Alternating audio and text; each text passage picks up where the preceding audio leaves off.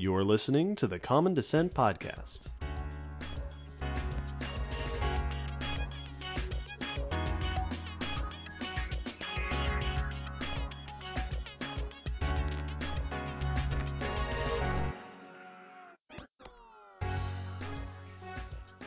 Hello, Will. Hello, David. Hello, listeners, and welcome to a special bonus episode, contenty thing, of the Common Descent podcast. This episode is about a special event that Will and I got to attend just recently. Yeah, that we were whisked away to. We were back at the end of August, just as Will and I were getting prepared to go off to Atlanta for DragonCon. Mm-hmm. We were contacted by Dr. Ashley Morhardt from St. Louis, who invited us to participate in SciFest, an event that was being put on as a collaboration between Washington University's uh, Department of Medicine in St. Louis and the St. Louis Science Center. This was an event, it was called SciFest Rock Fossil Quake, and it was a bunch of cool activities and demos and professional scientists gathered at the museum to do some outreach for the public. Yeah, it was a lot of fun. A cool event. It was, and we were invited to be on hand to do some interviews, to get some pictures, to to do some general social media ing. Some science reporting. Kind of, yeah, a mm-hmm. little bit of, of documenting the event. So here we're gonna explain sort of what happened at the event, what sort of things went on. We got a bunch of interviews with the paleontologists who were there, so those will feature throughout this recording. And generally, just a cool opportunity for us to shine a spotlight on a fun outreach event. Mm-hmm. And those are always worth highlighting because they're, it's such a great opportunity to get to witness and participate in a place where you have professional scientists interacting with the public. Yes, it's it's very important. Uh, we feel to be able to have that moment where people from the local community can actually directly talk to the people responsible for the research behind the science that many of them may be fans of or followers of. Yeah, and it's a great way just to get people engaged. to, Absolutely. you know, here's some dinosaur bones being presented by the person who studies them. Yeah, is, is pretty cool. who names these kind of things? Yes. And we know that it was uh, in part uh, an attempt to get a little bit more science outreach in the St. Louis area Mhm. by the university and the center and the scientists there who are interested in that sort of thing. So it turned out, and it was great because we got to have some cool conversations with the scientists about science education and science communication. Yeah, that was it was really cool to get their their views on that. That was very interesting. Yes. So, like we said, over the course of this audio, we'll tell you about the event, but we also got a bunch of interviews, and you don't want to hear us talk the whole time. so, I say we go right ahead and introduce the first couple interviews. Yeah. So, the first two you're going to hear from, we're going to do play them back to back. The first is Dr. Ashley Morhardt, who was a big part of organizing this event, who was our main contact getting us involved. She is a paleontologist at Washington University in St. Louis. And then the next person you'll hear from is Dr. Andy Farke from the Raymond M. Alf Museum of Paleontology in California. Yeah. Take a listen. Have fun. Hello, Ashley. Hi, David. Can you introduce yourself? Sure. My name is Dr. Ashley Morhardt. I am a, an assistant professor at Washington University School of Medicine. I'm also a paleontologist, and I'm helping host the SciFest presentations here at the St. Louis Science Center. Cool. Very nice. And you are not just one of the hosts, but one of the professional paleontologists on hand to talk about the science. Uh, so, very briefly, what do you do? What's your research? Sure. So I'm interested in the evolution of brains in the group of animals that includes dinosaurs, birds, crocodilians, alligators. So the Archosauria. Uh, the best ru- group. Yeah, the ruling reptiles. they're, they're, pretty good. And so, as part of the studies of archosaur brains, I'm interested in looking at uh, ancient archosaurs, and so dinosaurs that have gone extinct previously in the Mesozoic uh, are part of that group. And so, um, looking at their brains is a bit tough because they don't fossilize generally. Which- But um, we can get a sense of size and shape of the brain from the cavity within the skull that has fossilized.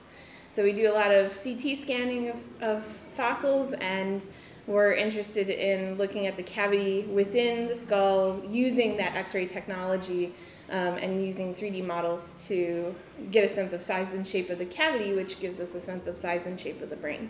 And your table, so you have a, you, you gave a talk earlier, Mm-hmm. and you have a table, and your table has Triceratops brains on it. That's right. Yes. And how is your table going? Uh, going well. Very exciting to see everybody come through. I think, you know, um, we're interested in promoting um, paleontology in St. Louis in general. Right now, there's sort of a boom of paleontology in Missouri. We have a lot of representatives uh, from the paleo community who have moved to and, and taken positions in Missouri. And so we've got a great community here. And as sort of part of that effort to build that community, we're also genuinely interested in building connections with the communities that we're in. Um, and so seeing a great turnout here at the Science Center, seeing people excited about fossils, learning about concepts uh, related to field digs and, uh, and evolution, and um, just a lot of the topics that we cover in our own research that's cutting edge, they're getting to learn about today. And I think it, it really, um, because we're in the Midwest, we do have fossils here, but in terms of dinosaurs, there's a bit of a paucity. I grew up in the I grew up in the Midwest myself, and I know what it's like to sort of have a drought of dinosaurs around me, and so.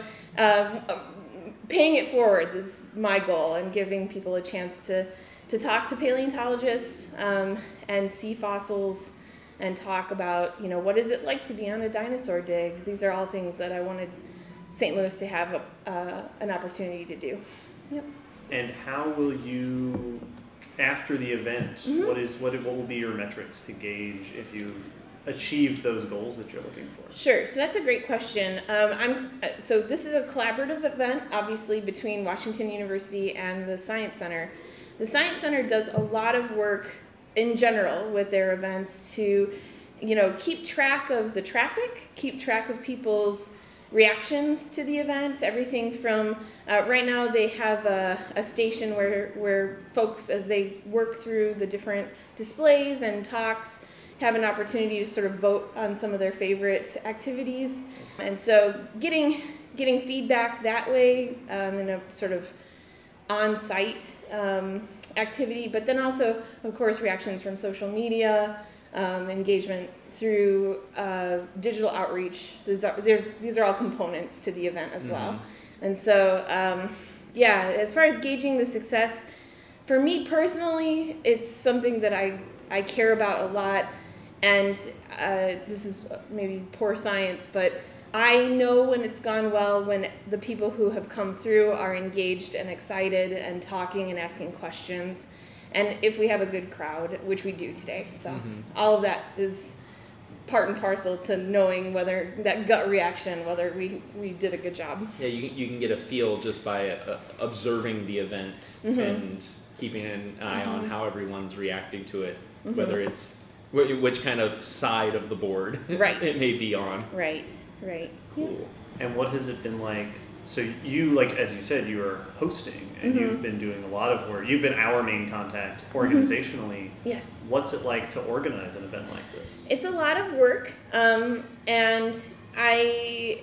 It, it was something that I really, really wanted to do and devote the time to, in part because of what I said about wanting to grow paleontology, put paleontology on the map in St. Louis and, and grow the community here, um, but also just making sure that we are engaging in outreach. So through Washington University, there are a lot of opportunities to do outreach, um, but I have yet to come across any direct connection between WashU and the Science Center. And I feel like the Science Center is sort of an untapped opportunity for folks at WashU to come through and do outreach here. It's right in our own backyard. It's literally Yeah. across the highway.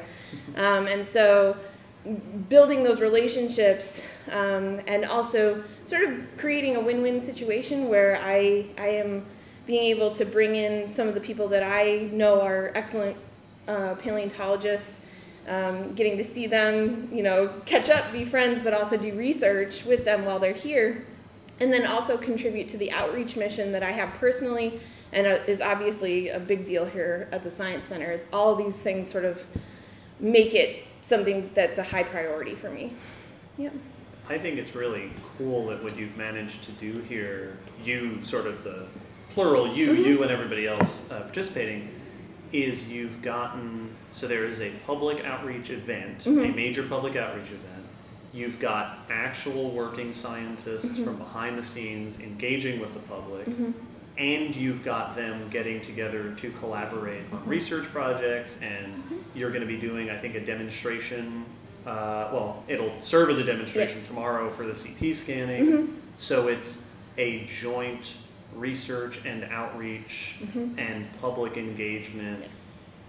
if you're, you're sort of rolling it all into one, which seems to me is even better than multitasking, it is fundamentally linking research and education together. which is uh, for me I, I that's kind of how i see science anyway. Um, i'm not the i don't know i'm not the type of person who wants to do science in my office all alone um, there are days there are days when i need that space and and uh, opportunity to sort of think um, in a vacuum and clearly um, but more often than not, I find myself gravitated to situations where um, I'm working in groups and we're working in a very inclusive and vibrant uh, scenario or, or situation. And so um, I, you know, care a lot about education. I care a lot about making sure that our missions uh, in uh, our research and teaching missions in paleontology carry over into the public sphere.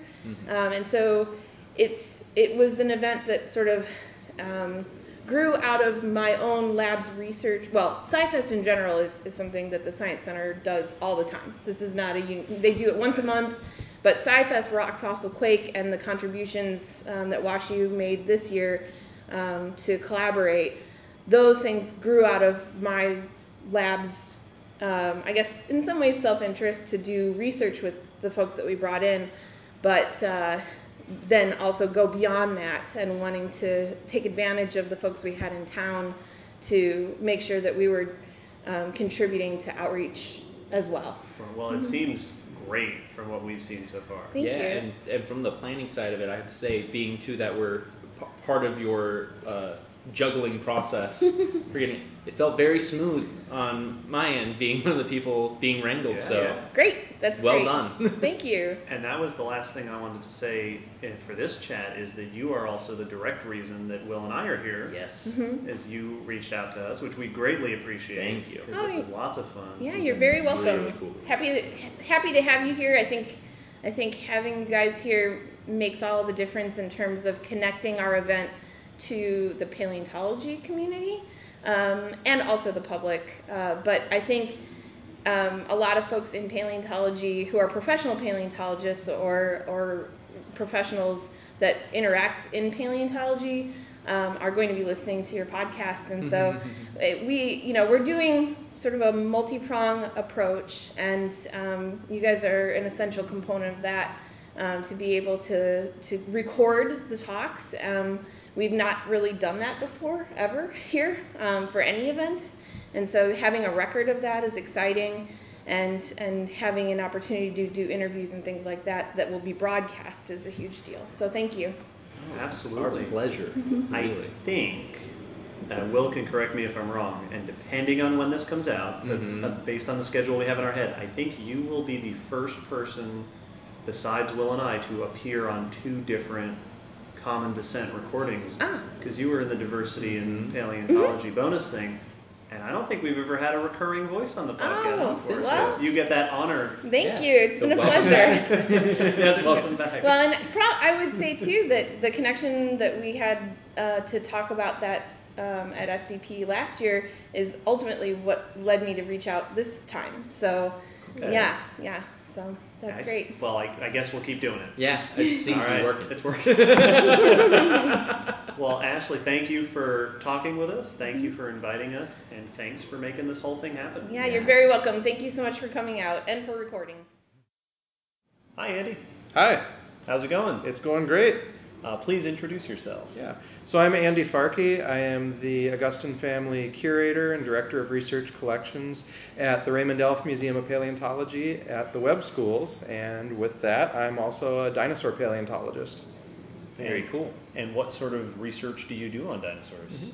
So my main interest is with the ceratopsians or horned dinosaurs, um, but just by virtue of what we find on our field program, I've gotten to work on a little bit of everything that lived during the late Cretaceous period.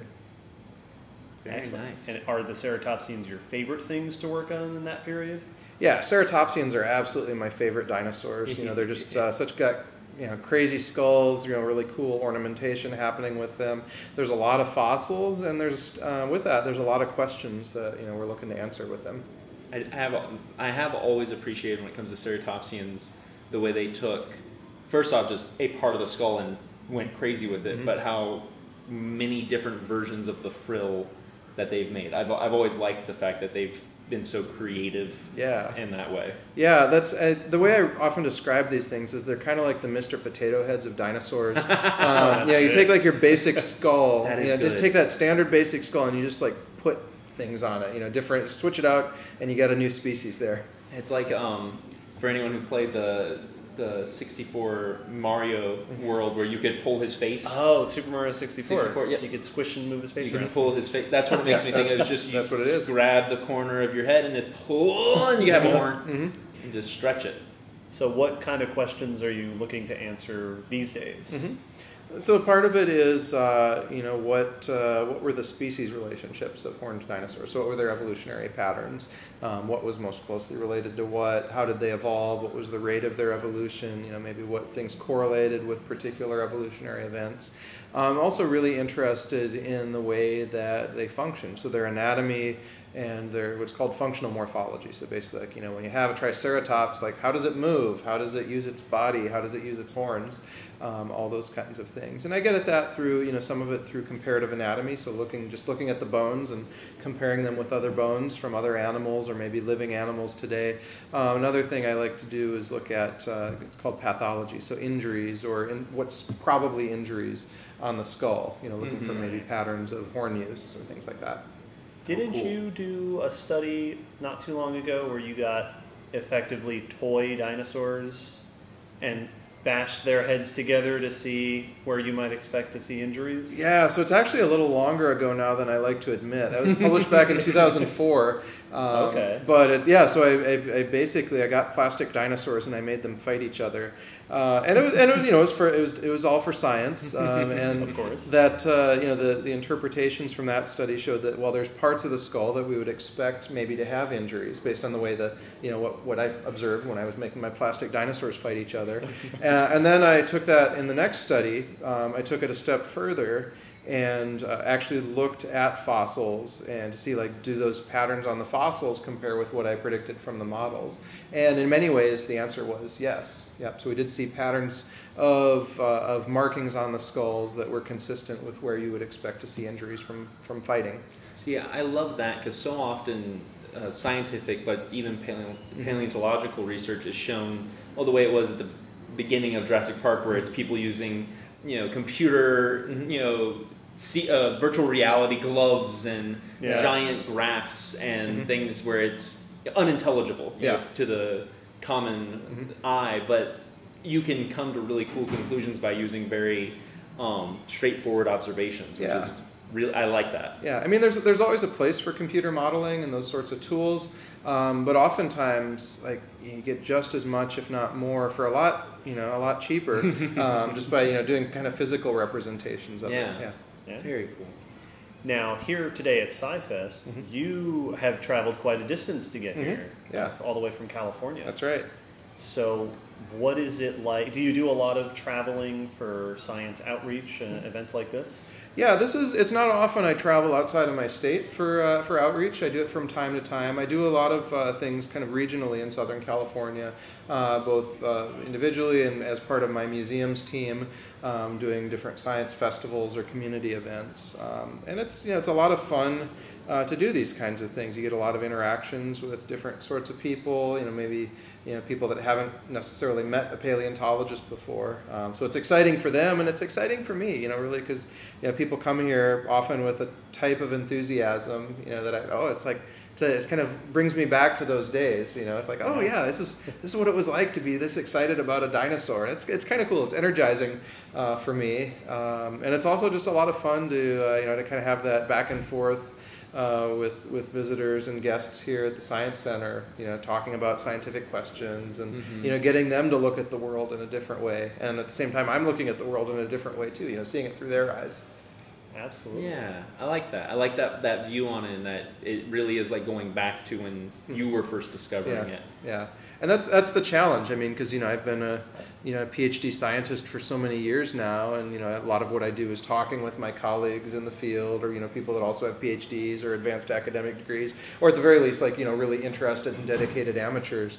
Um, and you know, of course, they and you know we all speak the same language Yes. uh, in general, right. and it's and it's it's hard sometimes to shift gears and be like, okay, I can't. It's, it's not that you can't say that word, you know, because you don't want to dumb it down, but you have to build up, you know, to a certain concept or a certain phrase. Like I just can't say rostral bone immediately and expect, Right. you know, that they're going to know that that's the bone at the front of a ceratopsian skull, or even what a ceratopsian is. Um, you know, so but you get to kind of scaffold, you kind of build up towards that, and then you get to the big payoff of here's a really cool technical term that describes it, and this is what that means, and then they get it, and it's you know that's that's the fun part of it. Yeah, being able to dial in, you know, w- what words need definition and what Mm-hmm. Yeah. don't. Yeah. Uh, that was definitely one of the things that took me the longest when I was starting Mm-hmm. Yeah. working with the public on figuring out. I don't know what you know, Yeah. Yep. and that's it is. It's interesting to find Yeah. where that line is. Yeah, and then you get the person where they know way more than you thought Yes. they did, and uh, then you got to like totally shift gears, and that's fun too. It's it's yeah. I think the the thing that's really fun about these events is that a lot of it's just so spontaneous. Uh, you know, every interaction is a little bit different. Every person's coming to you from a different place, um, so they uh, yeah, you really just kind of have to be thinking on the fly the whole time. You know, so you're not necessarily doing a lot physically, but at the end of the day, you're just exhausted. You know, if you've been doing Oh, it right, yeah. yeah. It's very uh, improv in that nature. It is, yeah, that's exactly it. And how do you think SciFest is going It's today? been, it's been really fun. I've enjoyed um, all the interactions. You know, a lot of different people from the St. Louis community. Um, I think in terms of the size of it, it's been perfect. You know, it's been busy, but it's not been insanely. You know, like just a, a crush of people. you know, so we've just had really steady stream of great interactions. You know, with people of all different ages and backgrounds. So that's been fun. Excellent. And then uh, coming here, anytime we you have scientists traveling, Mm-hmm. you know, you always want to make every, you always want to make it a research trip. Mm-hmm. And coming to visit uh, Dr. Morhardt, Mm-hmm. Ashley, who is also a ceratopsian person, do Yeah. you have plans, or do, have you already been putting your heads together over some ceratopsian research? Yeah, it's been it's been really enjoyable to chat about some potential projects with her, some descriptive stuff related to brain cases and brains and all that, um, and just kind of you know catch up in general. Um, you know, see what hear what she's working on and you know talk about what I'm working on, and then I think we have the advantage also we're you know being here at the Science Center, which has some fossils. You know, in house, uh, it's been really fun to talk with her and with some of the volunteers and the staff at the Science Center um, about what they have. You know, because it's it's I, I just love uh, you know seeing these kinds of fossils. Yeah. Yeah. So been very energizing. Nice. We always talk about how you'll hear this very commonly. We've said it, other paleontologists will say it. You go to conferences and you come away just full of i- new ideas and inspired, uh, either about research or about education and things like that. Do you find yourself inspired by the conversations and interactions you have with the public at events like this? Does it send you back home thinking in a different way than you, you were? It does. I mean, par- part of what it uh, what it gets me thinking is about oh, like I learned a new way, or I figured out a new way to present something, or a new like something that a trick that works, you know, and getting people to connect with the field. Uh, sometimes it's just excitement, like you know, you meet that one student or that one family that's just like so enthusiastic about it. And it's, I really enjoy seeing that enthusiasm, um, you know, from people that aren't necessarily paleontologists, because it reminds me, like, oh, you know, what I get to do, you know, like, I'm privileged to do something that's really pretty cool that people Yes. are interested in, and also I get excited, you know, like, you know, who knows, you know, maybe today we had, you know, we met, you know, one of the next great paleontologists, you know, who's, who's going to, in 20 years, is just going to take the field by storm, um, and I think that's a that's a really neat thing. Also, is thinking about, you know, what what could be, you know, as a result of this. Yeah, this might be the, the memory that sparks them, mm-hmm. or, or an event like this might Yeah. be able to be that Yeah. that inlet for them. Mm-hmm. Yeah, they'll say, you know, so they'll be on a talk one day, like Yeah. you guys are, and they'll say, "What, what inspired you to get involved?" And they'll say, "Oh, I met Dr. Andy Farke mm-hmm. 20 years ago." Yeah. now, Nice. before the day is over, you'll be giving another talk, and just very briefly, what is your talk going to be about? Yeah. So the talk is going to be about how my field identifications of fossils suck. Uh, so the uh, you know of course they'll be talking about some of the science on these related fossils, but the theme is really going to be about you know when you find a fossil out you know in the Badlands or wherever you find it, you don't always know what it is initially. You have your first guess. And then, as you collect it, and then you bring it back to the lab, and it gets prepared. In some cases, it turns out to be something way different than you ever expected, and in some cases, you're absolutely spectacularly wrong in your first impressions, and that's when it gets really fun. So I'm going to talk about a couple examples of that from my career. Very nice. Excellent. Well, we're looking forward to that. Absolutely. Andy, thanks so much for talking to All us. all right Thank you. So, a big portion of this event, a big focus, was paleontology. Yes. They filled the place with fossils and paleontologists. That's, you know, the main reason we were invited and- and Mhm. got interested because that's sort of our thing. So, let's talk a little bit about some of the paleo stuff that was on hand. Definitely. What did you like, Will? So first and foremost, the Science Center has some really cool paleo stuff on its own. They have a a big fun animatronic T Rex next to a at the moment dying uh, animatronics Triceratops due to Yes. the T Rex next to it. Uh, but they also had some cool. They had some dig digging areas for the kids and some cool fossil displays.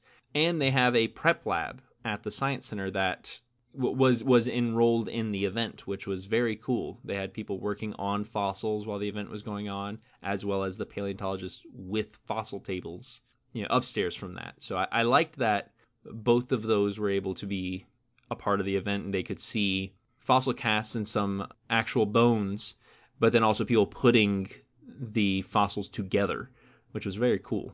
Yeah, it was really neat to get so many different people involved in the event like that. And Mhm. in their fossils, too. I think I commented at one point that there were two Triceratopses that had just been exploded across the event. Yes, absolutely. Different parts of them at different tables. Yeah.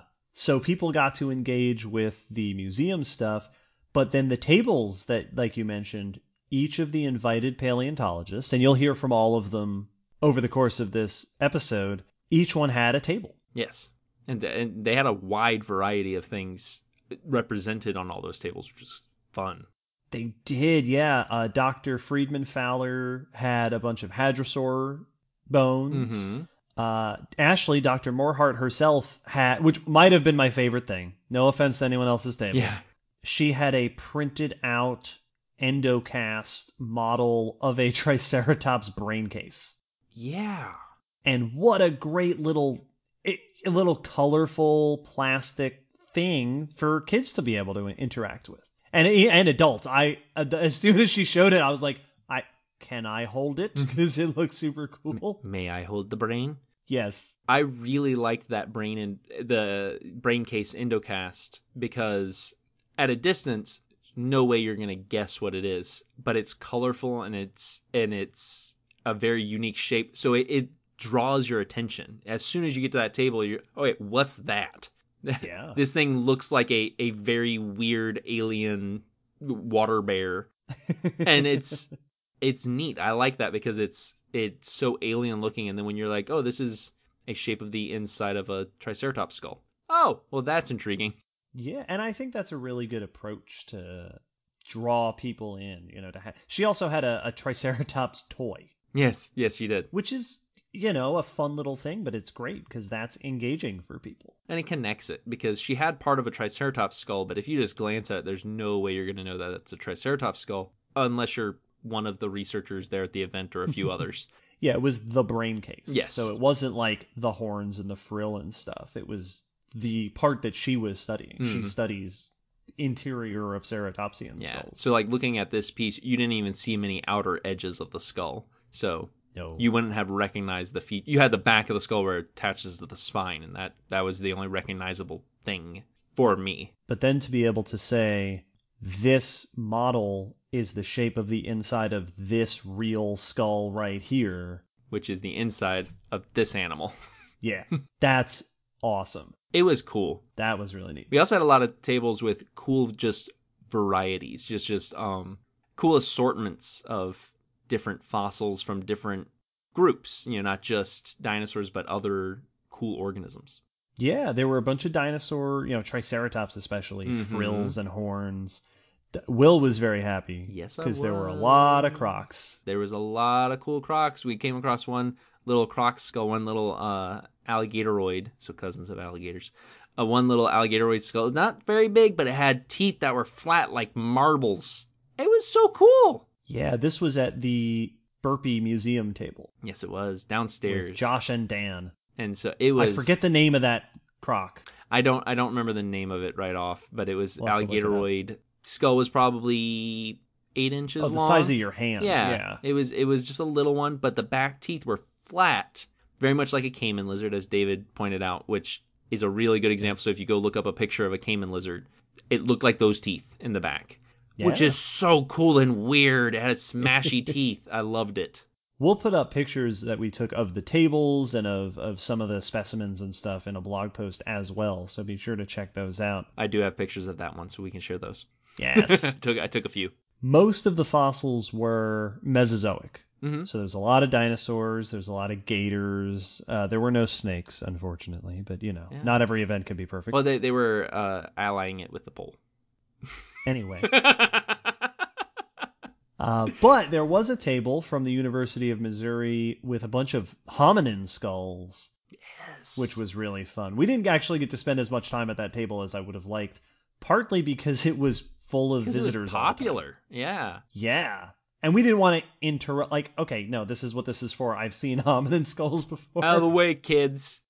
I want to look here. at this cool stuff. We're with the podcast. Do you know who we are? Don't you know?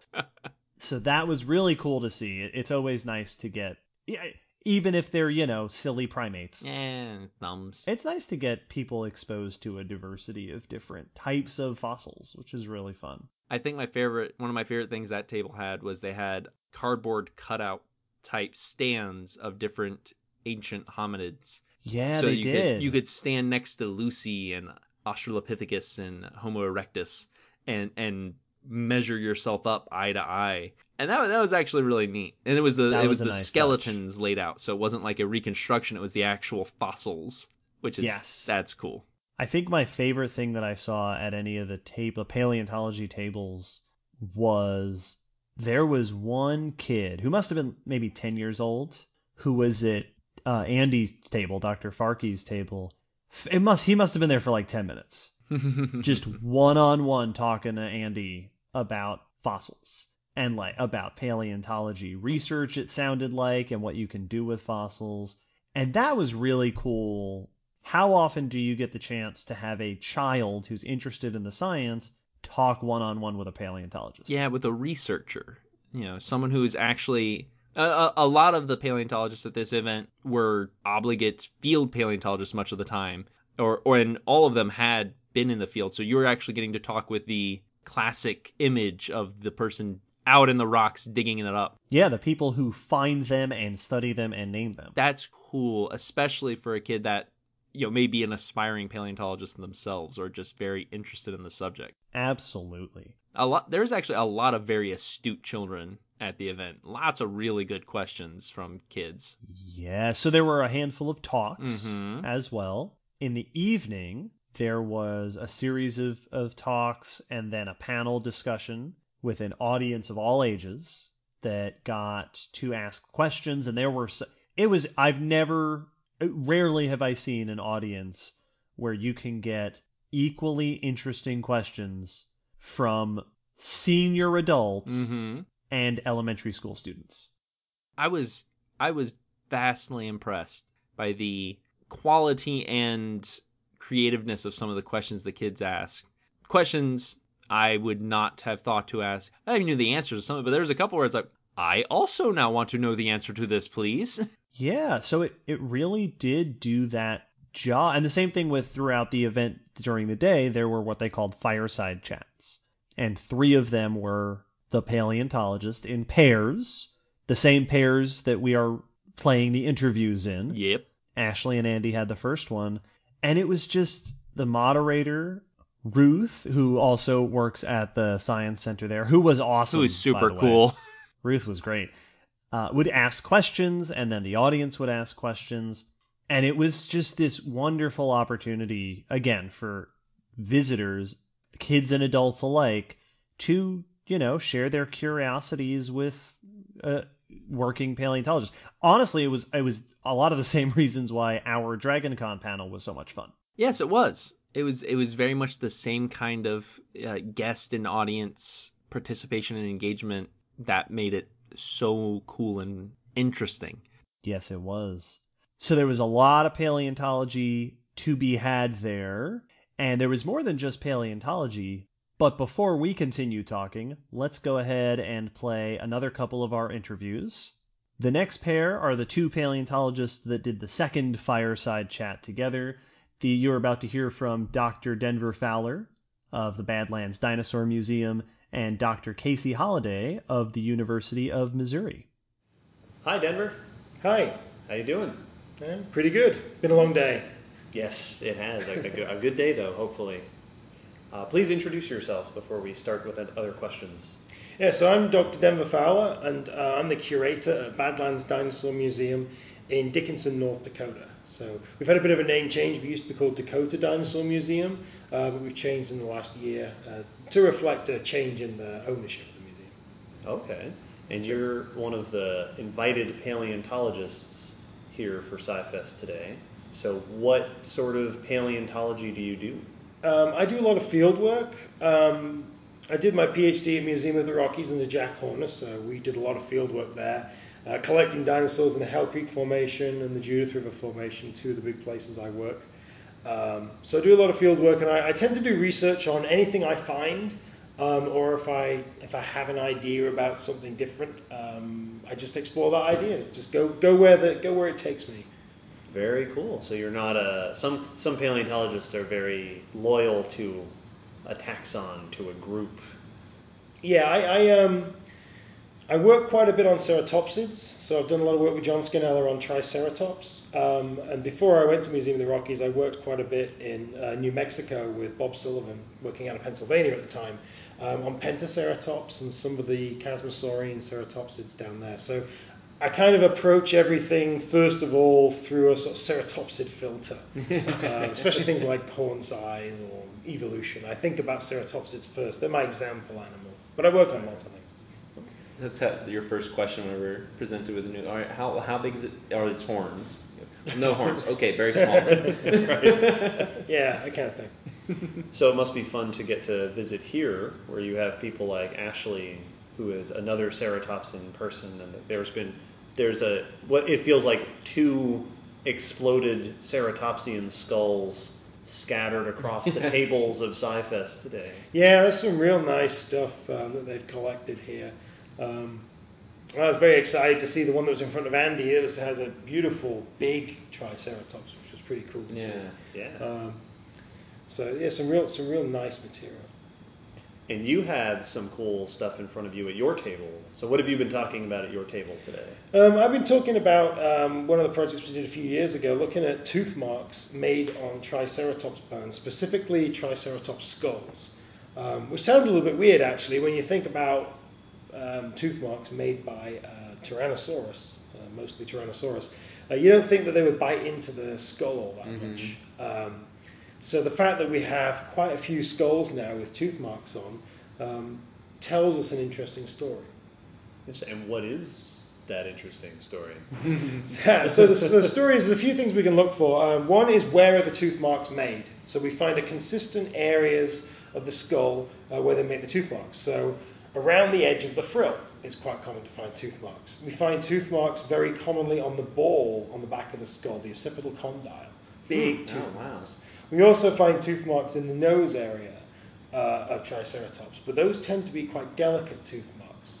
Um, so this starts to paint a picture. Uh, oh, I I should say we've got 25 specimens now, 25 skulls or partial skulls that show these tooth marks uh, on them. So it's not just a one-off where one tyrannosaur ate a triceratops in a particular way. It starts to show a consistent pattern of behavior about how tyrannosaurs ate triceratops. Very interesting.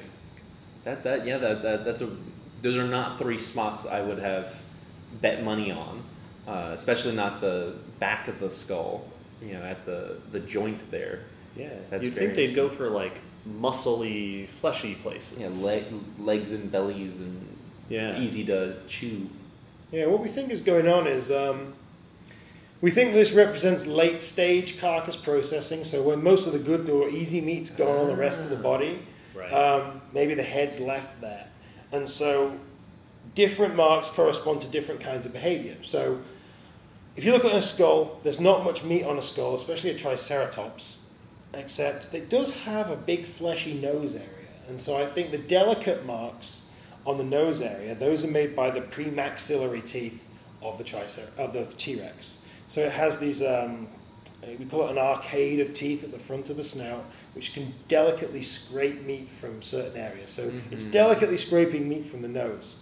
The marks on the back of the skull are something rather different.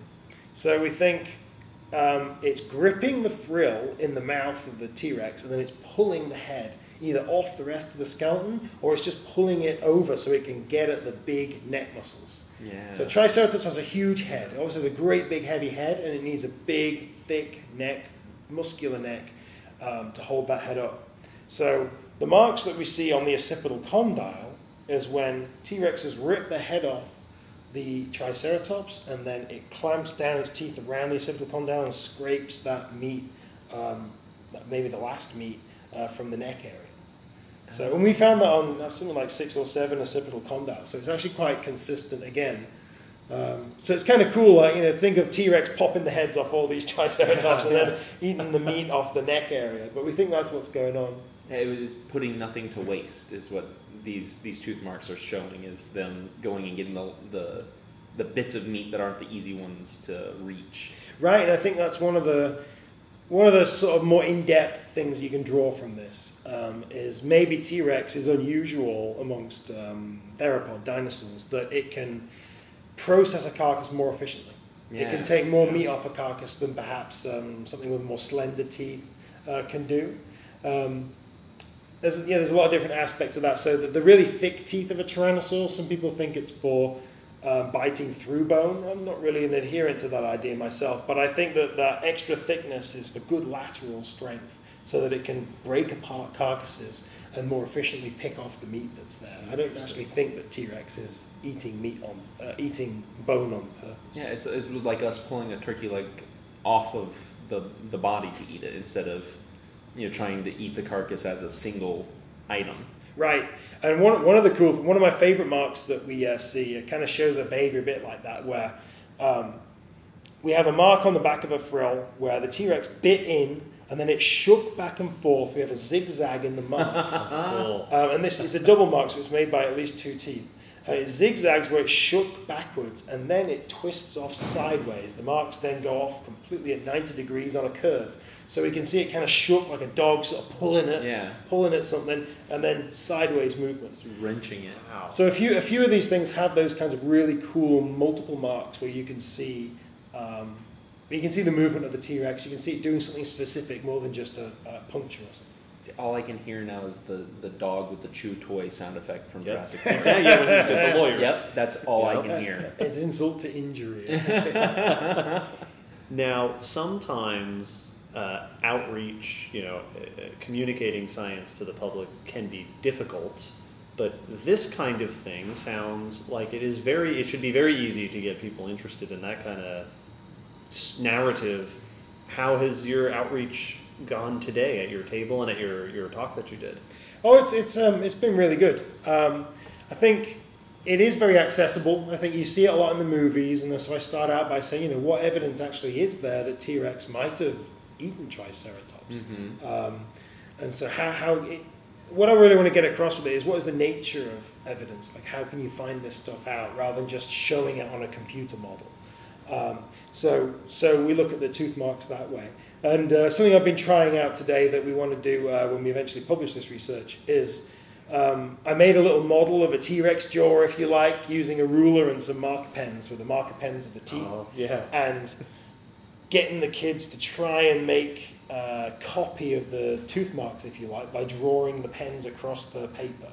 Um, so we kind of want to develop that into like a classroom exercise where you can pretend your arm is the T Rex and can you make the same movements Yeah. as the T Rex would have made. And that, that was pretty good. I think that, that I'll work on it a little bit more, but uh, it's a pretty pretty cool little idea.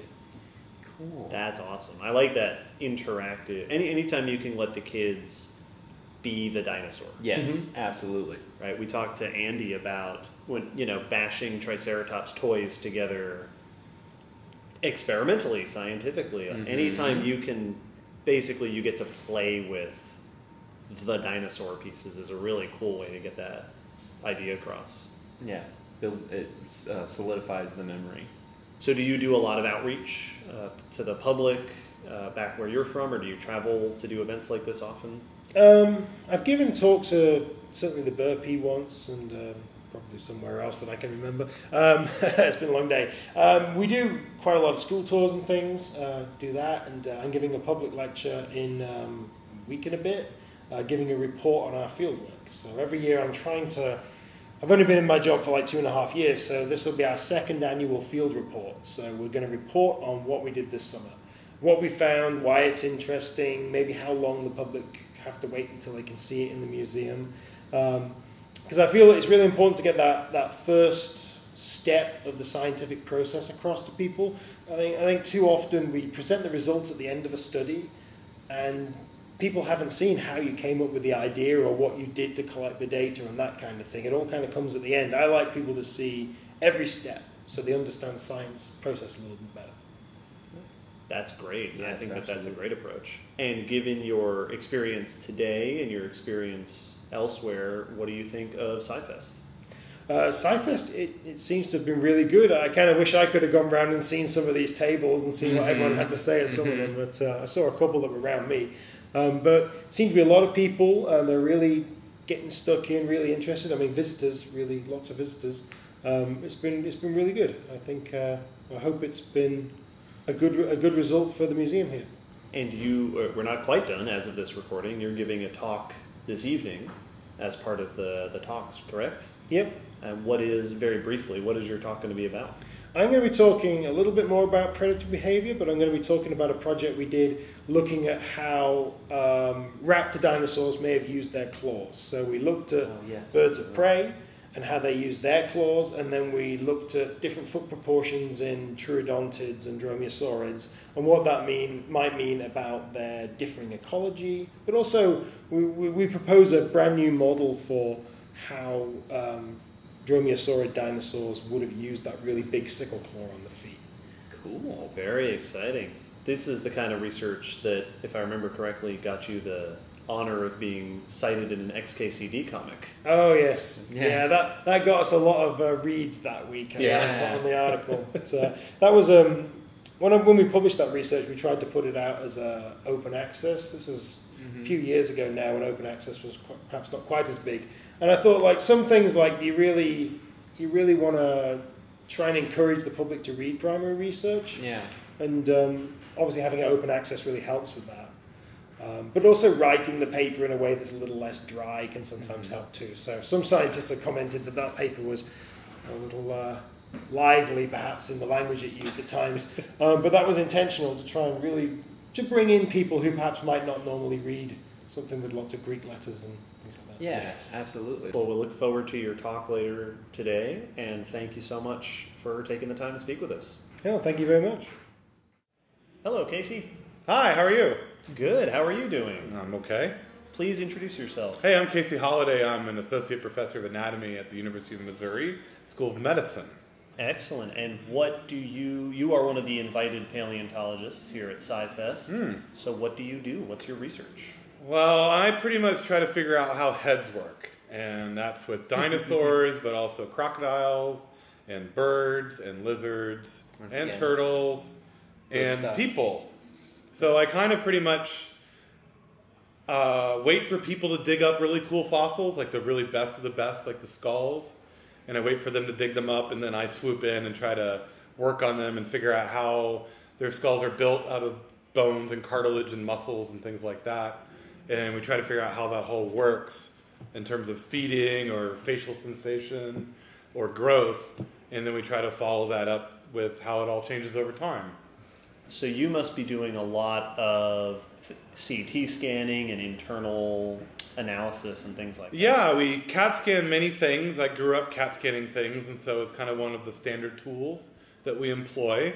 Um, we use CAT scanning to not only kind of get a 3D picture of the whole specimen we're studying, but we can also do special scanning and really high res stuff in which we can look at trabecular architecture inside of bone or try to identify the residues of soft, soft tissues like, like cartilages. Um, we look at how big nerve holes are and what that means for how sensitive the face might be. And we, of course, like build muscles onto things to figure out how hard different animals might be able to bite or how they move their jaws. Interesting. Cool. So it sounds like you you were listing the variety of Yes. creatures you look at. It sounds like your specialization is more of the technique than in some paleontologists or I do dinosaurs or I do a certain type of animal. Oh. yeah. So do you Well, feel like looking- you I would say we're very question oriented as opposed to either taxon or technique. Okay. So in fact, so trying to figure out how a head works includes understanding basic anatomy of living animals as well as knowing your osteology of old dead animals because we need to be able to accurately imagine where all the muscles and arteries and nerves and membranes and fascia are in old dead things. Mm-hmm. And so we use straight up anatomy and dissection of recent animals to then figure out how old dead animals might have looked. We use histology to look at the nature of tissues. We use the CAT scan data off to often build engineering models that we then kind of bend and break Yeah, yeah. on a computer. So um, we kind of employ a whole lot of different things to really ask questions like how does this head work? When did this particular cartilage evolve along the line to birds? How sensitive is the face of alligators? And when did that adaptation actually arise? So it takes a lot of different tools and techniques to get at these really interesting questions. So basically, if you had a you have a question about some fossil animal, you may have to answer that question for many other skulls. Absolutely. get enough information for the one that is dead and no longer around. Exactly. So, like when you finally learn about how T Rex might have been built, you've had to then learn like a hundred other animals already, Yeah. and you learn that maybe T Rex isn't all that interesting anymore because you've since learned that hummingbirds are really cool, or woodpeckers are really cool, Oh, that's or gharials are really cool, and so we end up spending like ninety percent of our time on on recent animals. So then we can say. Perhaps, hopefully, the most accurate things about the old dead animals we possibly can using anatomy. Yeah, within reference to all this new data. That's cool. Nice. And this is perhaps reflected in the fact that sort of uh, broad approach, uh, reflected in the fact that your table, as you have a table here, has maybe the most diverse assortment of animals on it uh, that we've seen of the fossil tables. So how is your Oh, table diverse, huh? Well, we only have archosaurs, and I think Burpee has trilobites and That is true. and algae. Oh, so okay. diversity-wise, I think they've got plants and animals covered. Okay, so they got you beat. but how is your table going? How's Our your- table's great. So um, we we do quite a bit of outreach through the lab um, because I train up. Our students all need to learn how to talk to the public about the research we do, and so this is how we train up our students on how to talk to the public, which is throwing them into the public and have them talk. And so we kind of do these types of events quite a bit, both in our hometown as well as in other places. And it's a great way to show the public what we have going on inside of our lab back at Mizzou. I think that's great that you're. It sounds like you're incorporating that public outreach experience into the training of your students. Yes. Not just science, but also science. Yeah, because you know if you're going to get a PhD in a in a field, you become an expert, and experts need to be able to also translate and share that information with Yes. different types of people, and it requires different languages to do that. So you need the language of science that you might write with for papers or interact with at a conference, but then you have to then still tell the same story, but with an almost different language. Yeah. With different groups of people, like the public here, or different other public events, also. Yeah, switching, switching from jargon to a more accessible vocabulary. Yes.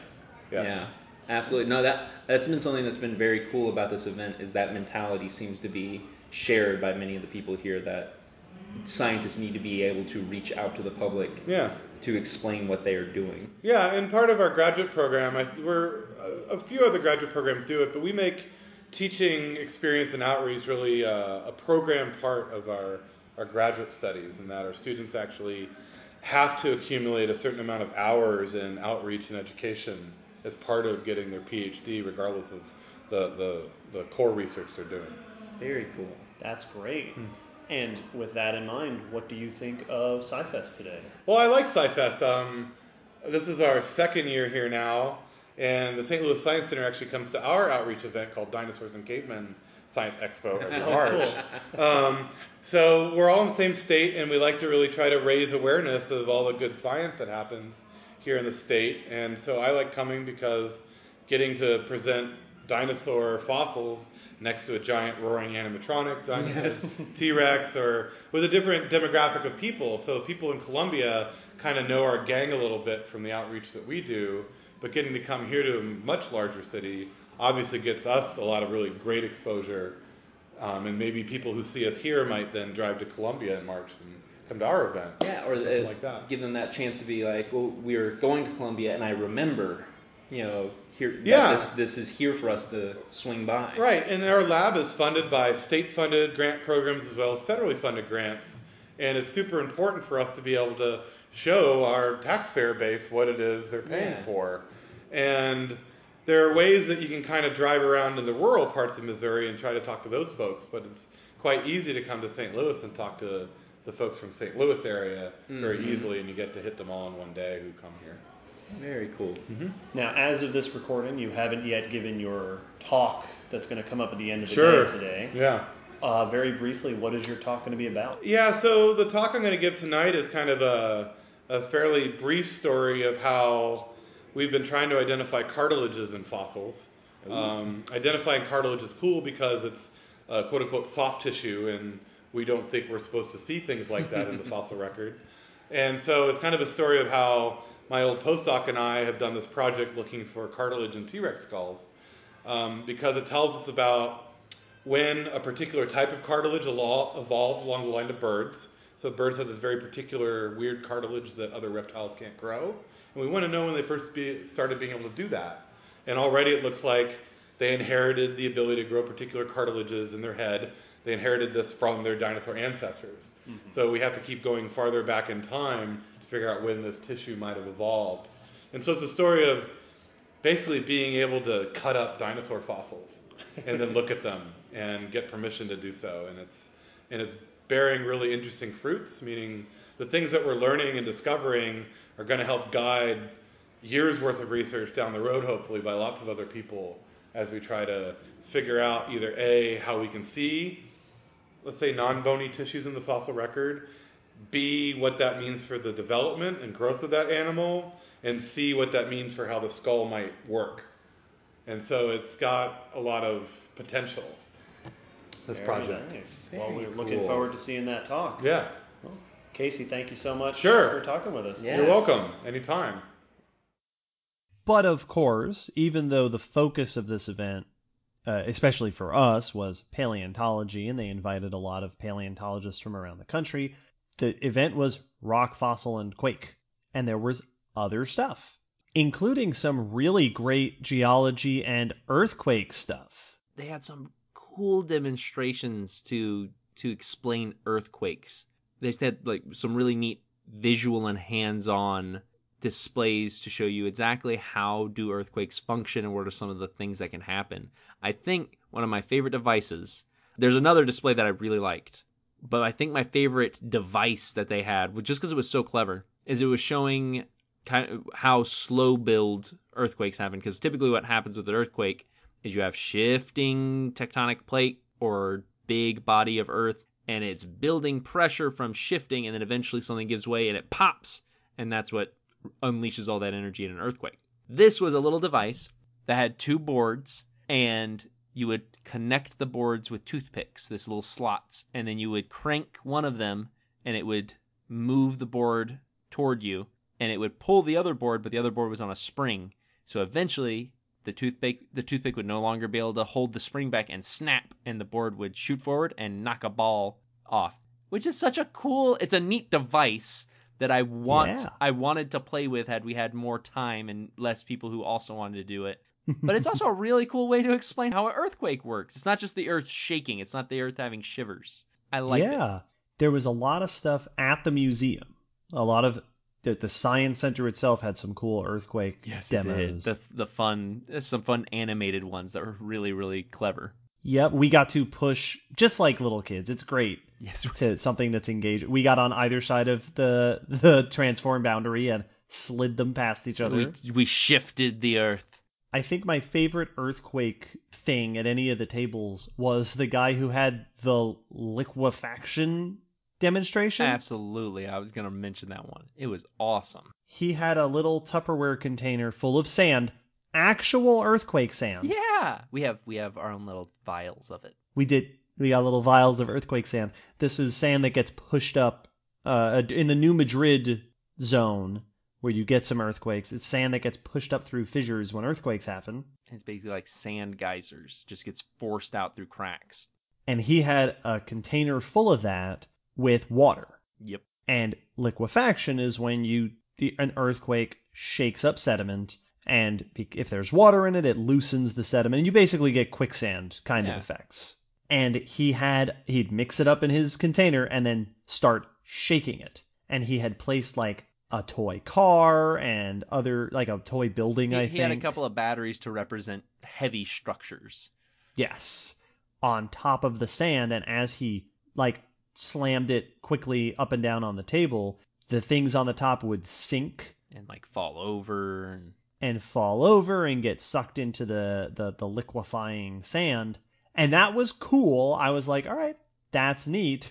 And then he had a it must have been a hollow it was a it was a Easter egg that had been taped Yes. taped closed so that it was it was waterproof. and it was meant to demonstrate like a tank, Yeah. like a septic tank or something under the water. And I had it un- under the ground, and I hadn't known that it was in the sand, and it started emerging from underground. Surfacing. It was such a cool, simple, do it at home demonstration. it the the reason that it was really catching is that yeah, it makes sense when things shake, things fall down, and the liquefaction, the you know the fact that the car can get stuck in the mud because the car didn't fall down, but its wheels sunk down, and it was the fact you know you can get your car can almost instantly get stuck in what once was solid sandy ground, all of a sudden is liquid.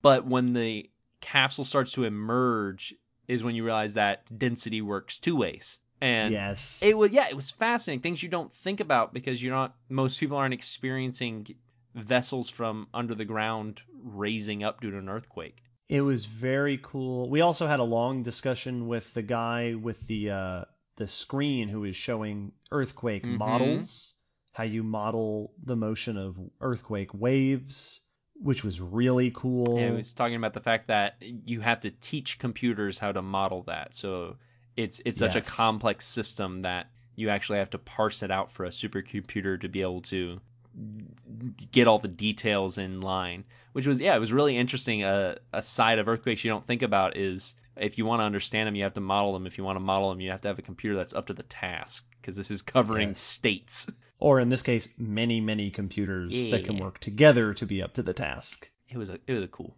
table. There was also up there were some rock tables, rocks and minerals. There was one table with a bunch of meteorites. Yeah, cut was cut really cool. cross sections of meteorites, and they were awesome. Yeah, well, they've got all that wonderful iron hmm st- and and similar structuring inside. I think my favorite thing that he mentioned to us was the fact was he pointed to one of the meteorites and was talking about that it was one of these kind that finally got scientists to believe that rocks fell from space, Yes, which is just one of those concepts that you don't think about being a thing that we once didn't believe.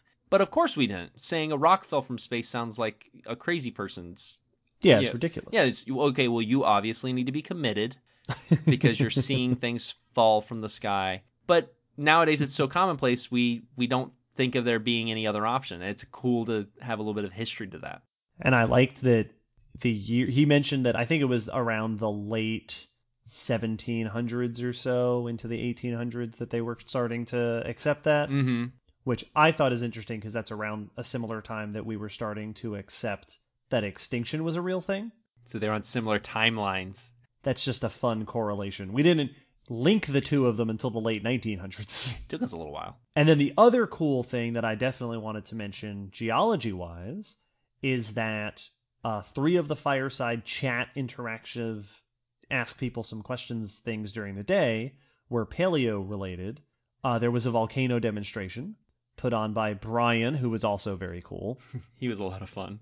Yes. And there was a talk by Mr. NASA. Michael Bouchard, uh, a NASA Earth and Space Science Fellow at Washington University, who talked about geology on Mars. It was a cool talk. It was a cool talk. He did a great job. Also, lots of fun questions from the audience. And he showed the, the coolest video Oh my goodness. the Mars helicopter.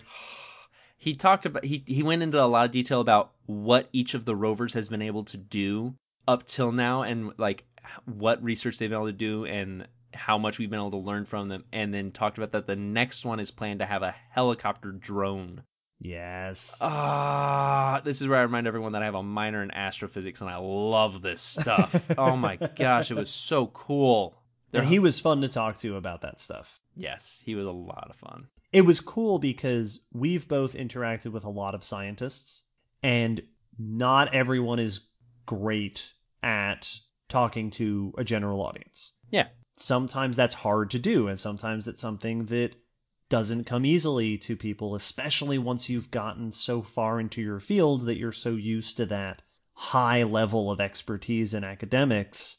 This event was a great opportunity to interact with scientists who were good at that yes who were well practiced. And so it was just a whole bunch of really good science communicating working scientists. And speaking of which, why don't we go ahead and play our final two interviews with the last duo that did the, the, the final paleontology fireside chat.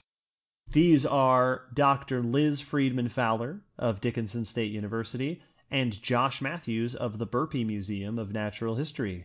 Listen in. Hello, Liz.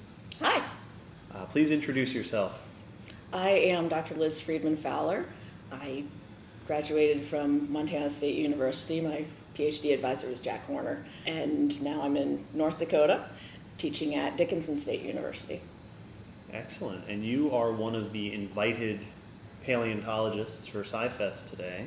Yeah. Uh, what kind of paleontology do you do? My research focuses on, in some ways, anything in the late Cretaceous of North America, but specifically, I most focus on hadrosaurs, the duck-billed dinosaurs, and looking at how they grow, both ontogenetically uh, and how they evolve over time, and kind of the, the correlation between the two, the ontogenetic changes and the evolutionary changes. Oh, interesting. Yeah, I noticed on your table. So you have a table set up like uh, the paleo- all the rest of the paleontologists today do. You have some all these wonderful long bones, Yep. limb bones, and then uh, thin section photos. Yeah, so couldn't actually bring a microscope slide and a microscope, so I brought poster size printouts of what the bones look like in the uh, through the microscope. So we tend to cut the long bones, so you want a big sturdy limb bone like a tibia or a femur, and you cut it, make a very thin slice all the way across the midsection. Um, grind it so thin you can see light through it, and then look at it under the microscope. And just like tree rings, dinosaurs have annual growth lines, and you can count up how many years old it is. Uh, so that's what I was showing today. I was showing off some posters of the histology because many people don't realize that's a thing that you can Yeah. actually, in many animals, treat them like tree rings and count up how many years old they are. yes I feel like it probably wasn't that long ago that there would have been, you know, just the idea of saying, can we learn about dinosaur growth? Like that, that would have been the question. How did dinosaurs grow? But now histology and, and growth studies have become so diverse what sort of questions are you specifically looking for? Um, they're growing more uh, diverse all the time. Histology's really undergone a bit of a revolution. Um, in the past oh, 10, 20 years, dinosaur histology started way back 100 years ago. People started looking at the cross section of bone and basically saying, Isn't that pretty? That's Yeah. about how far it went. Right. Um, and there was a bit of a resurgence. So uh, people like Jack Horner, some colleagues in France, Jacques Gauthier, and and a few other people really revitalized dinosaur paleohistology. And once you start looking at a lot of dinosaur bones, you can start seeing trends and patterns. And so not only how old was it when it died, that's the basic question, but you can look at the rate at which it grew at different points in its life. And so they grow really, really fast when they're young, and then the growth slows down. Um, some dinosaur species lived longer than other species did. Um, and you can even looking at the, the shape of that graph of, of how the rate they grow changes every year. There's some little inflection points in the graph, and you can see when they reach sexual maturity and probably start reproducing, laying eggs, uh, and then skeletal maturity where they reach their full adult body size and stop growing. Um, and then when you have a really large sample size, like we did for Maiasaura, um, one of the other PhD students with me, Holly Woodward, the main focus of her PhD was taking all the tibiae from the Maiasaura bone bed. So she had a sample size of 50 bones and cut them all up, counted up all their ages. And so we used that to, to make a combined growth curve. But then also, you can make a mortality curve when you have that. And so we know how old each animal was when it died. And so you can look at kind of the death rates. And so, yeah, of course, they die most when they're young. Most animals are most vulnerable when they're young.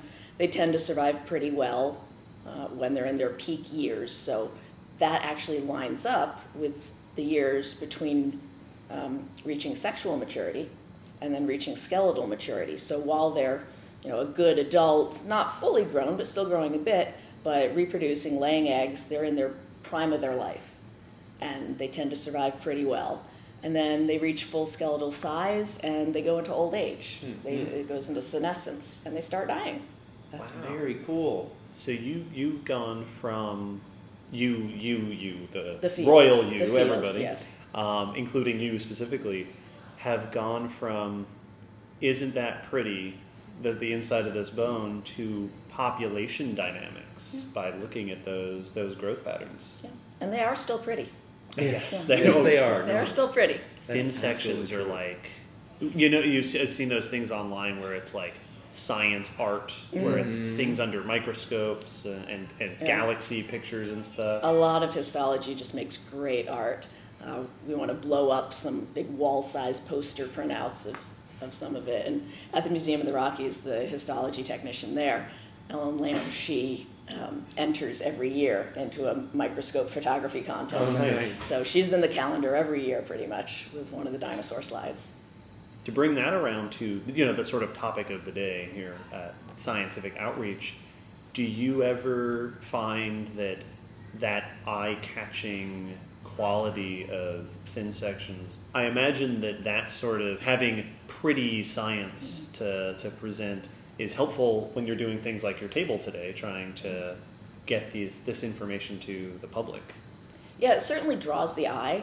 Uh, especially, we'd like to print it out the size of a whole wall and just really add a lot of color to the museum because they're very colorful. Generally, most dinosaur bone and histo slides comes out various shades of orange because dinosaur bone's typically brown and you grind it so thin you can see light through it. It's going to look orange. Um, and then, depending how you change the filters on the microscope, you can make it a whole hallucinogenic rainbow of colors which is always fun. But yeah, it's it's just eye catching and beautiful, and people have never seen anything like that. People typically have not seen a slide of what bone looks like, and certainly not in that color. A human bone slide, they don't usually stain them, and so it's just gray and white. It's not nearly as beautiful as the mm-hmm. dinosaur ones and all their rings of orange. and how has your table been how has your sci-fest experience been today It's been great. I've I've been really impressed just how well organized everything is. It's run really smoothly. They've got so many staff to set things up and do things for you, and just everyone's been really helpful. So it's Yeah. gone great. I agree. This is It's- it's been really nice. It's been a fun event. It's been going really well. Yeah, I think everyone had fun. Yes. It's nice when you get to do. You know, you're doing a, a you did a talk, and you're doing your table, and we're doing our various podcast stuff. It's nice to to feel like you are you have all the support you need for that. Mhm. Like you don't have to when you have to leave your table. There's somebody to cover that. And Exactly. Yeah, it's a, been a big team effort. Yes. Definitely. Do you do a lot of outreach uh, at events like this? Uh, we do. We don't. The museum in Dickinson is obviously much smaller than the museum in St. Louis, but we do various events uh, out in the community. You know, anytime there's a community festival in the park and everybody's got tables, the museum's out there with a table, and Denver brings along some of his favorite fossils and, and other things. Talks about you know, whatever interests him that week. but yeah, we've, we've been to a fair few of those events. Excellent. And you are also giving another talk later this evening. right? Yes, we are also doing talks. We're just doing all sorts of things. We didn't really know what to expect when we Yeah. signed on for this. Um, Yeah. And what So, is yeah. your evening talk going to be about?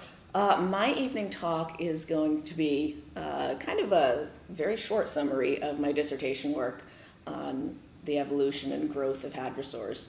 So, you know, trying to condense an entire 500 page dissertation into a one hour talk for my defense was enough, and now I'm condensing it into 20 minutes for the public with a lot of background explanation. So, yep. um, so yeah, it's going to be, we're going to cover a lot of territory. And can you condense that into 60 seconds of a teaser for this interview? Yeah, so like I said, I I look at the evolution and the growth of dinosaurs, and so there's this correlation between uh, their ontogeny, how an individual changes as it grows up, and it is also reflected in the evolutionary trends we see. So my work focused on two different species of hadrosaur dinosaurs, uh, Gryposaurus and Brachylophosaurus, or the lineage of Brachylophosaurus, and so seeing how these two lineages um, evolved, and so we have juveniles of them subadults and adults. And so the nasal crest grows, it gets bigger as the animal gets older. It also gets bigger over evolutionary time. And so there's Oh. corresponding trends in the ontogeny and the evolution.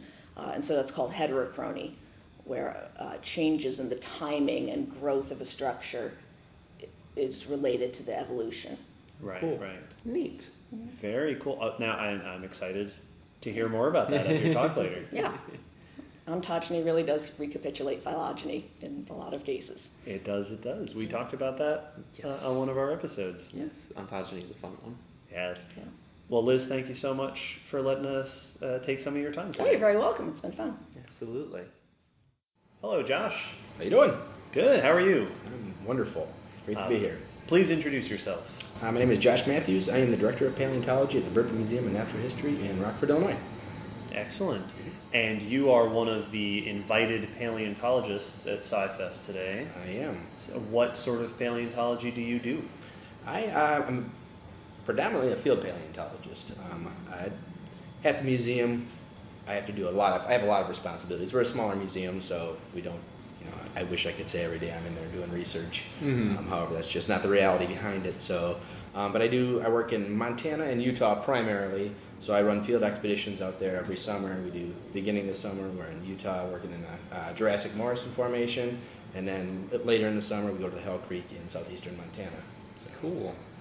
Yeah. Excellent. And you have a table here at SciFest today. I do. Yep, we brought What- a lot of a lot of goodies from the collection back to the Burpee. I got Jane's skull. Um, Jane's our juvenile Tyrannosaurus rex that we found in uh, uh, 2001. Um, kind of the uh, the specimen that the de- debate can still continues whether it's a juvenile Tyrannosaurus rex or the uh, the Nanotyrannus. Yeah. But, uh, you know that'll hopefully be settled one day, but it probably never will be settled. so uh, yeah, I brought her skull, and I brought some other uh, specimens from Montana and from Utah, just kind of show you know the kids hands on touch a real dinosaur bones you know it's it's it's cool to touch casts but they always ask is this real and if you say no you can you can see the subtle disappointment I've always found that interesting of the the replica versus Yeah. the real thing because it's people have the same thing when it comes to like movie props. Yep, exactly. Uh, and it's just that they want to know that it is because with the movie props it's especially funny because uh, well they're both fake. Right. Like neither one's a real gun. yeah. Yeah. But one was held by a person. It's, one was in the ground at some point, and Yes. they want to know that yeah, that. exactly. And that's always that's an interesting thing. right. And it's interesting when you're building exhibits. Mm-hmm. Do you put that on the exhibit tag? This is a cast, or you just do you just let them decide for themselves? you know? Yeah. Mm-hmm. And I don't know what the right answer is there, but you know, but you still get that. Is it real? Is it real? Yeah. Oh yeah, I, I, I that's something that, that always comes up at the, the museum where I'm at, is that I I I hate the question of is it real because it implies that the alternative is that it's fake. Yeah. Absolutely. And I always try to stress that point that a replica is not a Exactly. fake. And I always what I always like to say is like a statue of George Washington is not a fake George Washington. We're not trying to trick you. Yes. Absolutely. It's a model. Right. It's a representation. And trying to get people away from that, because But they even use that. I, I have them at the museum. Is this fake? Mm-hmm. oh yeah, No. No. It's not, not Yeah. fake at all. It's it's it's not a creation. It's Yes. an exact replica of specimen, detail by detail. Everything is there. So At Yeah, the yeah. at the aquarium, the equivalent and question of that is we have a place where they can dig for shark's teeth, and a lot of times they'll bring something over and they said, "Is this anything?" Mm-hmm. And to my response is, "Well, yes, yes, it is yes, it is a thing." Yes. And so I will usually give them the detailed explanation of what kind of shell it is, which they're never satisfied Right. with. They Right. want it to be a shark Exactly. tooth, but there's that question: Is this anything? Well, yes, it is. It's just not what you care about. exactly. Yeah. But it's still cool. Yes, it's still cool. Yeah. It's fascinating. Absolutely. And that's it's the same issue there. Like it may not be the one that came out of the ground, but it's Right. just as valid for what we're showing you. And I, you know, I'm sure I was that way when I was younger. Too. Mhm. I, I don't know, but now I don't. Makes no difference to me. I, Yeah. You know, I, I went to the what is? Have you ever been to Thanksgiving Point in Salt Lake City? Mm-mm. Have the Museum of uh, Ancient Life, and almost all of it is cast specimens, Mhm. but it's so well put together, and it's you know specimens you, you don't see, you know, t- in typ- typical museums like Yeah. Triceratops, T Rex, stuff like that. So it makes no difference to me anymore. I think it's all cool. Well, that's I think that's the big thing for me is it uh, cast allows you to share, right, uh, which Absolutely, is, absolutely. is really really crucial. right. That's kind of the point of why we do this. Yes. I agree, So And at your table today, you have a nice combination, it seems, of original fossil Yeah. and cast yeah, material. yep, yep. And some of that, some of that cast is, especially that little alligatoid we have. Um, the actual skull is disarticulated, so that's not always impressive. It is impressive to to someone who come in and say that's a skull. Like they look at it and go, "Oh, is that a skull?" It's a bunch of little pieces. Well, those pieces go together Yes. to form the skull. So bringing the cast really, even though it's not real, they still. A lot of people, I've gotten a lot of good comments on that little guy. So Yeah. Yeah. yeah, it's it's something different. So And how has your table been?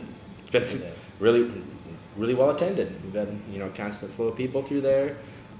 More of the adults tend to be the adults tend to be more interested than the children often, Mhm. but a lot of the kids just want to touch. Yeah. But Yep. you know, so that that's again that's why some of the specimens they bring they're they're strong, they're robust, they can handle a kid touching it. Some of the other things, the more delicate stuff, we keep further back Yeah. from the table, Yes. and they still try to reach, but you know. Yeah.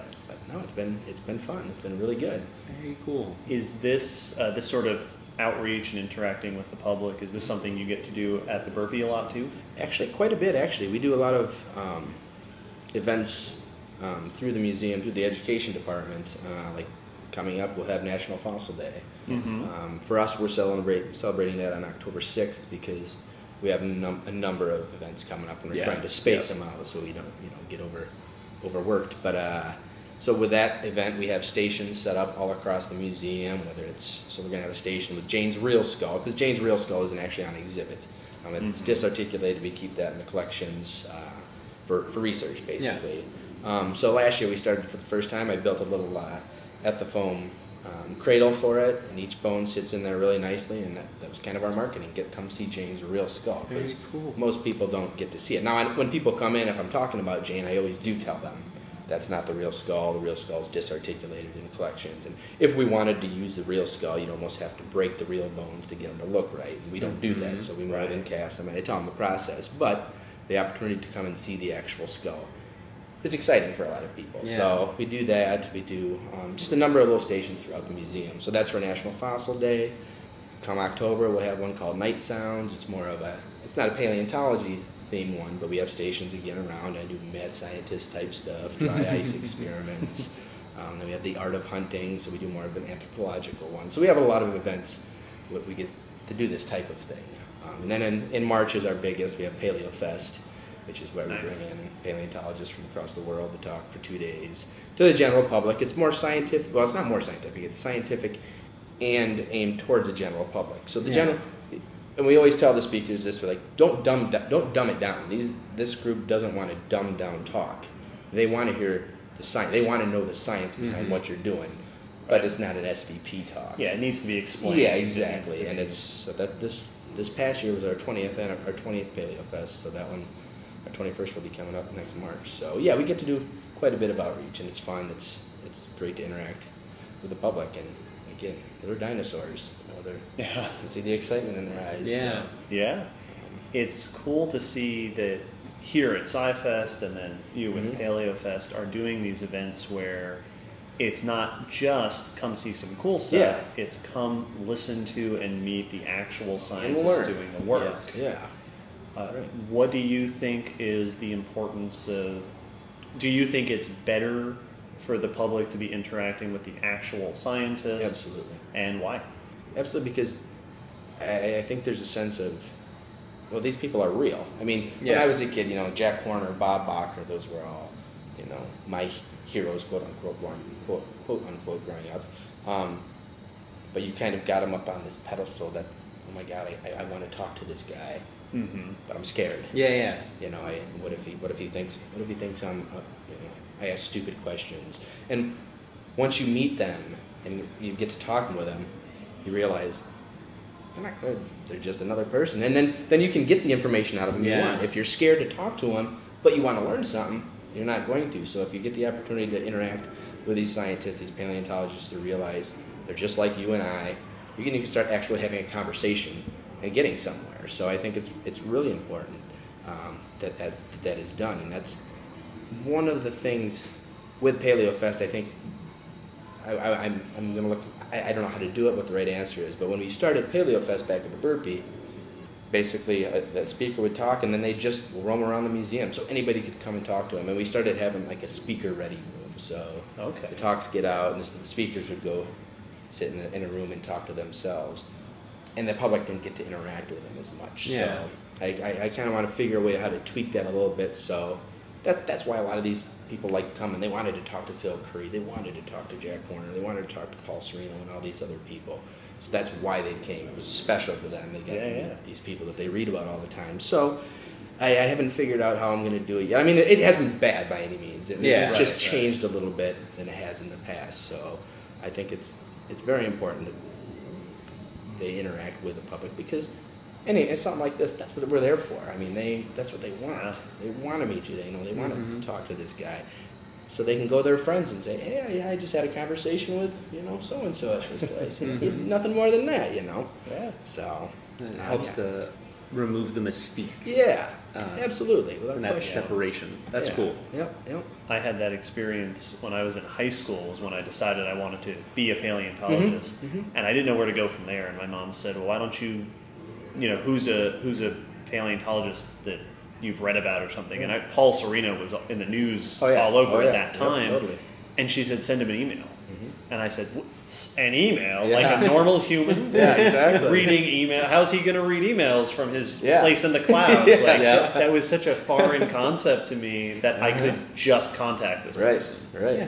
and I did. can. And I several months later, after the field season ended, I got a response, and it was really cool. That was with me. I with with Doctor with Jack Horner. I same thing. I emailed him.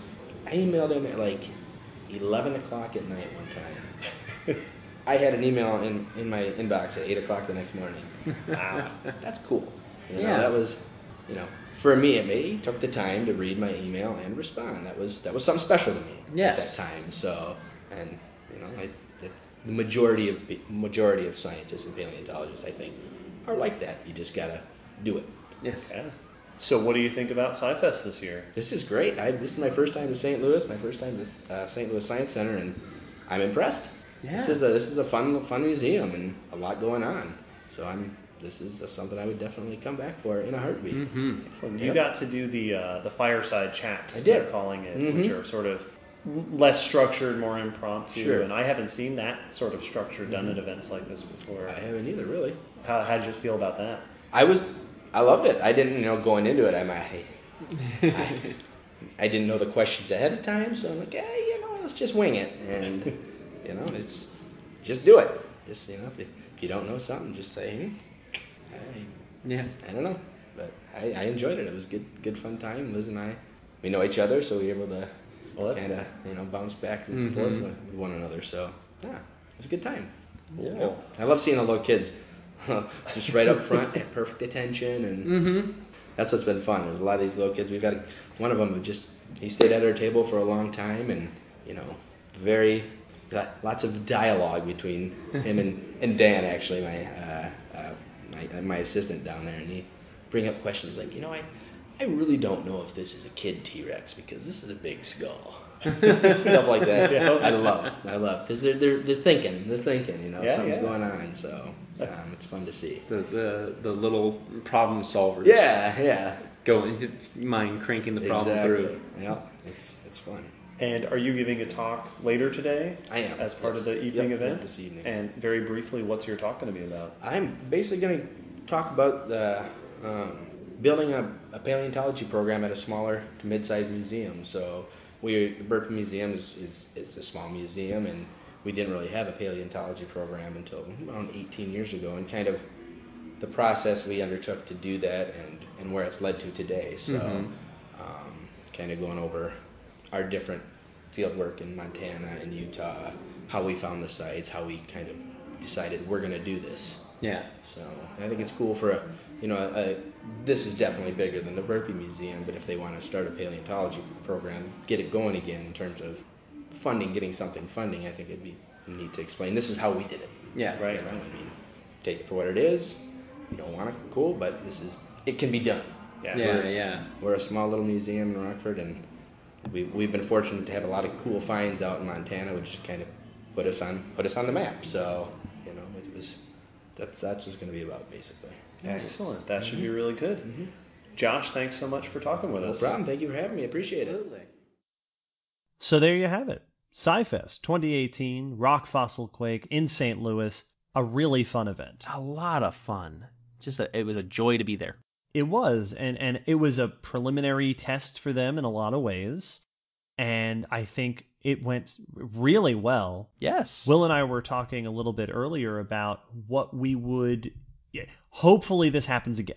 Yes, this was their first run of this event, so this this was their um their maiden voyage, so to speak. Yes. And we hope that it happens again. Whether or not we get to be there, we think that this was a really good opportunity for outreach. Mm-hmm. And we were talking a bit earlier amongst ourselves about what we would hope to see in the future. We think there's a lot of potential here. Yes, absolutely. Uh, so, in the interest of some feedback, I think personally that one of the things that this event did really well was, as I've mentioned earlier in this discussion, giving people the opportunity to interact with the professional scientists. And I was surprised at how well it did that. yes. And I think that, uh, honestly, I think that they could have gotten away with doing even more sort of panel discussion time and just Q and A with audience time because the, the the audience, young and old, was really into that. Yeah, they they were eating up the chance to ask questions and even engage in conversation uh, in, in the panel setting and the uh, fireside chat settings. I absolutely think that, especially if they do this around and, and we're able to get m- more people coming in once they know it from last year, that they can lean into that because it went really well. Yeah, I'd love to see. I think that the panel discussion at the end of the day was a lot of fun. I would love to see that go on even longer. Yes, I think that was really cool. Absolutely. Yeah, the the event the event went extremely well. And the the my my one of my big hopes like I, like I mentioned would be that if they were to do it again now it could be it hopefully will be better known within the community and they can actually get a audiences to fill the seats and allow them to do more talks or bigger talks or longer talks or all that kind of stuff. All of them went well this time, but I, I'd love to see this event grow, and so I'm, I'm hoping they do it again. It was funny. We were talking to, I think we were talking to to Liz, Dr. Freedman Fowler, at one point about the the flow of visitors, Mm-hmm. and she commented that it was a steady, consistent stream of guests, but not overwhelming. Yes. And I think that it's you know obviously too many visitors is a good problem to have, and I think if this event grows. I, I think that there were so many awesome people at the tables and engaging guests that I would hope it would be easy to add more, to mm-hmm. invite more people. And, and it seemed to work out really well to bring in paleontologists from around the country. They might be able, you know, ho- hopefully to get away with doing that for other professions. yes. You know, bring in other people from out, from, uh, uh, seismologists and stuff. Absolutely. Yeah. That, to to to really explore uh, all three of the concepts in uh, rock, fossil, and quake. Uh, would Yes. because the the tables for all three subjects were really cool. We were focusing on the paleo side, but it'd be cool to see you know uh, people from the other two also getting to come in and, and show off. Absolutely. And I think that it was they did a great job choosing who to invite. Yeah. And I, I think that that's a little bit of an overshadowed consideration sometimes, where I think sometimes it can be easy to say, oh, well, we'll just invite professionals. And you kind of get that college class scenario where you have, you know, this topic, go teach it to people. Yes. And not all college professors are great teachers. yeah. Exactly. And I think they did a very good job making sure your panels and your tables and everything had people, professional scientists or members of various organizations Mhm. of varying ages, who did a very good job explaining and communicating the science. yes. Uh, I think it was really cool to see this level of engagement uh, on all sides. Absolutely. No, I I completely agree. It was it it went very smoothly and went very well. I think the biggest thing that they can do if they do this again to guarantee it goes well uh, is to invite us again. I think so. Yes. I, I think that that was really the key ingredient Well, we will be your lucky rabbit's foot. That's there you go. We'll we'll ensure that everything. Honestly, you, you know, it's funny. Uh, we joke. We were there to document, to interview, to to see how everything went. We would love to participate more than that Oh yeah. in events like this, but without us, this event would have been fantastic. It was This was. Uh, we cannot take credit for any, No. even the tiniest of things that made this event go well. This uh, Dr. Morhardt and the the crew at the university and the science center did a really good job, and it was it was an honor to be able to uh, to be there and participate. we were literally flies on the wall for this one, uh, and we were glad to be so because it was yeah, it was a lot of fun, and the, and the guests seemed to have a blast. Uh, they were just very engaged, very energetic. That's that's the thing I noticed all day is the energy was very up and consistent. You know, and it never felt like there was a moment where everything just died down. No, It was a very warm and and excited atmosphere. Yes. So huge thanks to Ashley, to Dr. Morhardt, to Ruth, and to all the paleontologists, and to Brian, and to everybody who participated and Absolutely. who helped us, who interviewed with us, and who helped us get around and get uh, uh, acquainted with the area and everything. We had a great time. Also, shout out to our friend Dr. Leah Lynch, who housed us. Yes. Thanks, Leah. Thank you. That was great. Shout out to your, to Summer. this was it, it was a really cool event, and I think I hope that the people there will use this as a jumping off point to do more events like this. Mhm. And I hope that people who hear about the event will be encouraged to to think about their own science communication and outreach and ways that they can interact with the community. I, I think that there is a lot of value, and this is the last time I'll say this. I think there is a lot of value to finding creative and interesting ways to get the public directly engaged with the science, with how we do the science, and with the scientists themselves. Absolutely. No, this this was a very picturesque example of scientist outreach to the public. And thank you, listeners, for listening. We'll put up a blog post with a bunch of pictures and stuff from the event so you can see some of the stuff we've been talking about.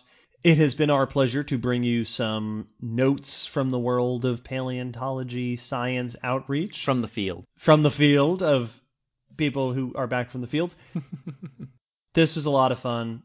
We hope you have had fun listening to it. If so, let us know. As always, if, if you heard something, you liked it, let us know and we'll do more of it. Definitely. Until then, goodbye for now. Ta ta, everybody. Go out and learn and science. Go to sci- go to the science center, and then you can go to the zoo afterward. It's a cool place. This is a cool place.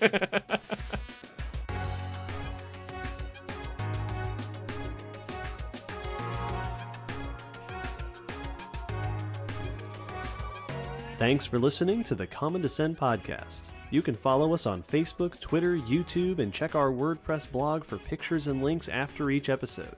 Huge thanks to our patrons whose support helps keep this podcast running and who get access to bonus goodies on Patreon. The song you're hearing is called On the Origin of Species by Protodome, which we found at ocremix.org. Thanks again for listening. We hope you'll join us next time.